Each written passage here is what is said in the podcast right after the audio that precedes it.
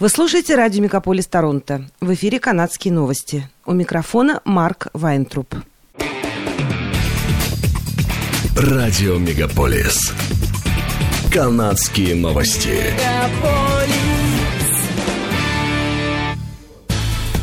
В эфире «Канадские новости» у микрофона Марк Вайнтруп.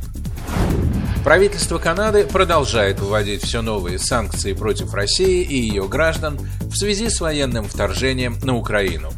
На этот раз под санкции попали 38 физических и 16 юридических лиц, которые, по мнению федерального правительства, причастны к распространению дезинформации и пропаганды в России и за ее пределами.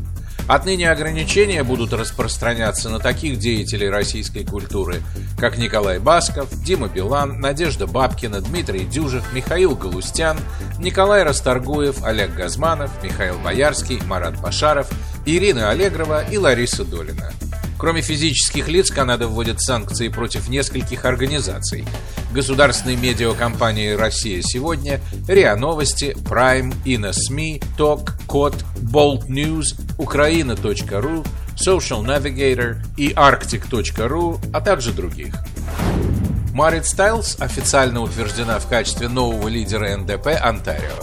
Стайлс, который является членом провинциального парламента от новых демократов с 2018 года, была единственным претендентом на пост лидера. Стайлс представляет Торонто в округе Дейвенпорт.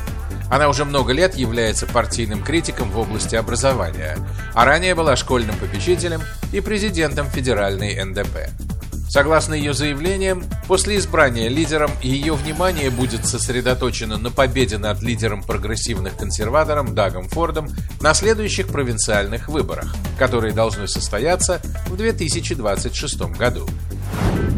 Квебек меняет свою стратегию вакцинации против COVID-19. Медики провинции теперь рекомендуют делать ревакцинацию только тем, кто никогда не болел COVID-19. Глава Департамента общественного здравоохранения Квебека доктор Люк Буало заявил, что нет необходимости делать прививку, если вы переболели COVID-19 и до того были привиты, по крайней мере, двумя дозами, сказал он. Он рекомендует делать прививку каждые 6 месяцев только тем, кто не был инфицирован, и людям с ослабленным иммунитетом, даже если они переболели. Новая рекомендация связана с гибридным иммунитетом, который, как утверждают эксперты, обеспечивает гораздо лучшую защиту от инфекции по сравнению с одной лишь вакцинацией против инфекции. Согласно данным Минздрава провинции, на данный момент около трех четвертей жителей Квебека моложе 60 лет и половина квебекцев старше 60 лет инфицированы вирусом COVID-19, сообщает издание Russian Week. Канада пока сопротивляется призывам других стран усилить давление, чтобы не допустить российских и белорусских спортсменов на летние Олимпийские игры 2024 года в Париже.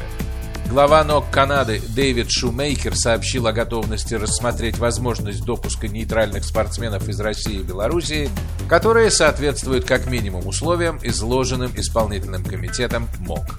Тем временем министры спорта Польши и Балтийских стран, Литвы, Эстонии и Латвии выступили в четверг с совместным заявлением, призывающим запретить этим двум странам участвовать в международных спортивных соревнованиях и Олимпийских играх. Российские атлеты выступали в качестве нейтральных лиц на зимних играх 2018 года по причине допингового скандала в Сочи. В ноябре Канада была в числе стран, проголосовавших за приостановку деятельности паралимпийских комитетов России и Беларуси до дальнейшего уведомления. По данным регионального совета по недвижимости Торонто, продажа жилья в январе снизилась на 44,6% по сравнению с тем же месяцем прошлого года, что совпало с ожиданиями, поскольку количество и средняя цена продаж были аналогичны декабрю 2022 года. В то же время средняя арендная плата увеличилась более чем на 12%. Ванкувер остается самым дорогим городом для аренды в Канаде – Средняя стоимость аренды жилья с одной спальней составляет 2596 долларов в месяц, сообщает сайт globalnews.ca. Торонто находится на втором месте с ценой 2457 долларов за квартиру с одной спальней. Самые дешевые города в этом списке находятся в Альберте. Там за квартиру с одной спальней придется заплатить 840 долларов. Исключительный рост арендной платы в прошлом году объясняется восстановлением после пандемии COVID-19, рекордно высоким ростом населения, значительным спадом в покупке жилья и низким уровнем вакансий, говорится в национальном отчете по аренде. Четырем пожилым людям повезло остаться в живых после того, как машина, в которой они находились, застряла на железнодорожных путях в Скарборо. Их спас водитель автобуса. Полиции сообщили, что водитель автомобиля по ошибке свернул на железнодорожные пути на Финч-авеню к востоку от Road незадолго до 6 часов вечера в четверг. Водитель попытался развернуться и выехать на проезжую часть, но его транспортное средство застряло на путях. Когда к месту, где застряла машина, начал подъезжать поезд, поблизости оказался водитель автобуса TTC, который незамедлительно открыл двери автомобиля и помог всем четырем пожилым пассажирам выбраться. Спустя несколько мгновений поезд сбил автомобиль. В результате столкновения поезда с транспортным средством возле Agincourt Go Station в четверг утром произошли задержки на Stouffville Line. На время расследования Финч-авеню была также перекрыта, но сейчас она снова открыта для движения. В TTC сообщили, что героический поступок водителя автобуса будет отмечен официальной благодарностью. Впервые в этом сезоне столбик термометра опустился до рекордных минусовых отметок, но это продлится недолго. Прогноз погоды в Торонто показывает, что воздух в городе станет теплее почти на 30 градусов Цельсия всего на несколько дней. По данным The Weather Network, более мягкая погода постепенно восстановится в ближайшие дни, и температура выше нормы быстро распространится по всей Канаде во вторую половину февраля.